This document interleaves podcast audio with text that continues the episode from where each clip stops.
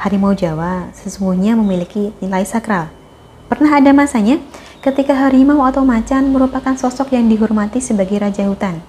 Sehingga kemudian tidak jarang macan Jawa ini kemudian disebut Mbah Loreng.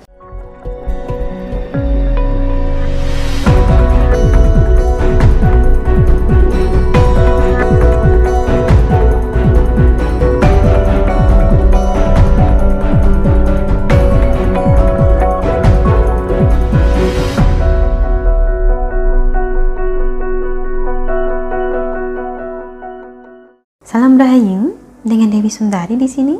Apa kabar Anda? Saya doakan semoga selalu sehat dan selalu diberikan kemudahan dan kelancaran di mana pun Anda berada. Banyak orang tertarik pada hodam macan, tetapi sering kali banyak yang lupa bahwa bagi masyarakat Jawa, macan tidak sekedar ada dalam wujud hodam saja. Harimau Jawa sesungguhnya memiliki nilai sakral. Pernah ada masanya ketika harimau atau macan merupakan sosok yang dihormati sebagai raja hutan sehingga kemudian tidak jarang macan Jawa ini kemudian disebut Mbah Loreng. Meskipun tentu, seperti yang sama-sama kita tahu, harimau Jawa sudah dinyatakan punah sejak tahun 80-an dan kepunahannya pun tidak lepas dari peran dan kesalahan kita sebagai manusia. Dulu, pernah ada masanya ketika harimau Jawa tidak sekedar dianggap sebagai ancaman, tidak sekedar dianggap sebagai binatang buas. Justru sebaliknya, harimau Jawa dianggap berperan dalam menjaga ketentraman desa, bahkan dipercaya berkomunikasi lewat isyarat-isyarat tertentu yang hanya dapat dimengerti oleh orang-orang tertentu pula. Masyarakat Jawa ketika itu percaya bahwa kawanan harimau yang menghuni hutan belantara sesungguhnya memiliki pemimpin gaib. Pemimpin inilah yang kemudian bau rekso atau melindungi serta memimpin kawanan harimau di alam liar. Dulu, diceritakan bahwa jika warga berniat babat alas atau membuka hutan, maka sesepuh daerah tersebut harus terlebih dulu membakar kemenyan dan membaca doa. Kemudian dipercaya akan muncullah sang harimau pemimpin, di mana kemudian sesepuh tersebut meminta izin untuk membuka lahan pemukiman.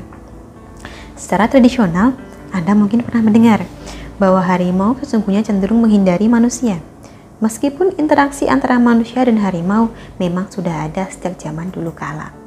Ada juga cerita rakyat masyarakat Jawa yang menuturkan bahwa kucing rumahan sesungguhnya merupakan keturunan harimau hutan.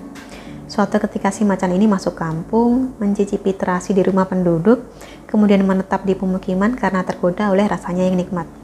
Maka dari itu, bila ada harimau yang ketahuan masuk kampung, orang tua zaman dulu akan menganggap bahwa harimau ini datang untuk menjenguk cucunya yang telah memilih untuk tinggal bersama manusia.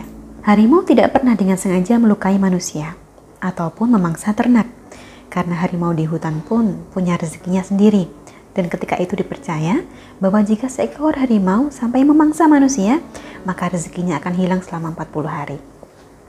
Leluhur kita juga mengisahkan harimau Jawa sebagai makhluk yang kenal belas budi.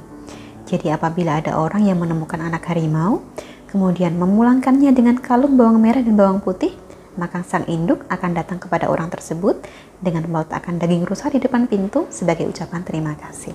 Jadi secara umum, pada masanya harimau Jawa dianggap memiliki kebijaksanaannya sendiri. Tidak mau mengganggu manusia, memangsa ternak pun tidak. Mereka hidup berkawan di hutan dengan aturan yang berlaku untuk sesama kaumnya. Tetapi memang sayang beribu sayang. Keberadaan harimau Jawa kini tinggal kenangan, dinyatakan punah karena perburuan dan pembukaan lahan. Inilah yang semestinya membuka mata kita, bahwa sering kali ada hal-hal berharga yang kita abaikan begitu saja demi kepentingan kita sendiri. Semoga kita bisa belajar dari kehilangan kita ini dan menjadi masyarakat yang lebih bijak ke depannya nanti. Kurang lebihnya, seperti itulah cara sakral pendahulu kita memaknai macan Jawa. Sampai di sini saya cukupkan. Saya ucapkan terima kasih untuk Anda yang telah menyaksikan. Sampai jumpa di kesempatan selanjutnya dan salam rahayu.